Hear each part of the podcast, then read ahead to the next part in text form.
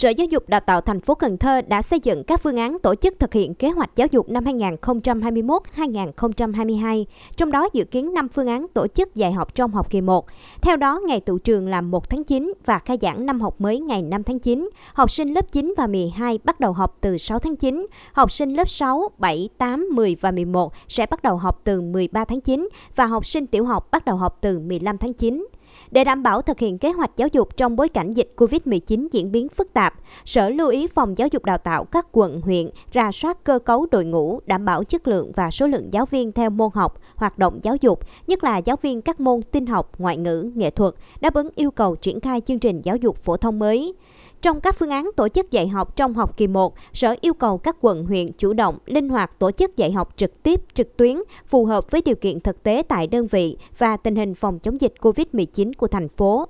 Ông Lê Hoàng Duy Linh, trưởng phòng giáo dục đào tạo quận Ô Môn, thành phố Cần Thơ cho biết.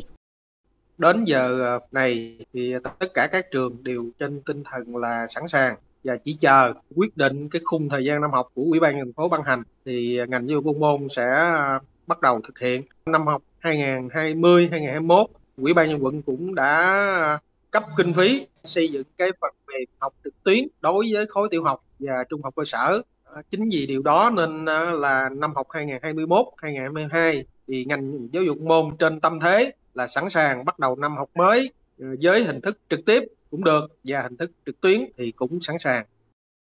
Từ nay đến khi có thông báo chính thức thời gian nhập học, Phòng Giáo dục Đào tạo các quận, huyện sẽ tổ chức phun khử khuẩn và tổng vệ sinh toàn bộ khuôn viên trường lớp học. Các trường cũng chủ động thuê các đơn vị kiểm tra và khảo sát lại toàn bộ cơ sở vật chất, tu sửa những hư hao như hệ thống điện, đèn, nước, đẩy nhanh tiến độ thi công nâng cấp và sửa chữa trường học để kịp thời đón học sinh trong năm học mới 2021-2022.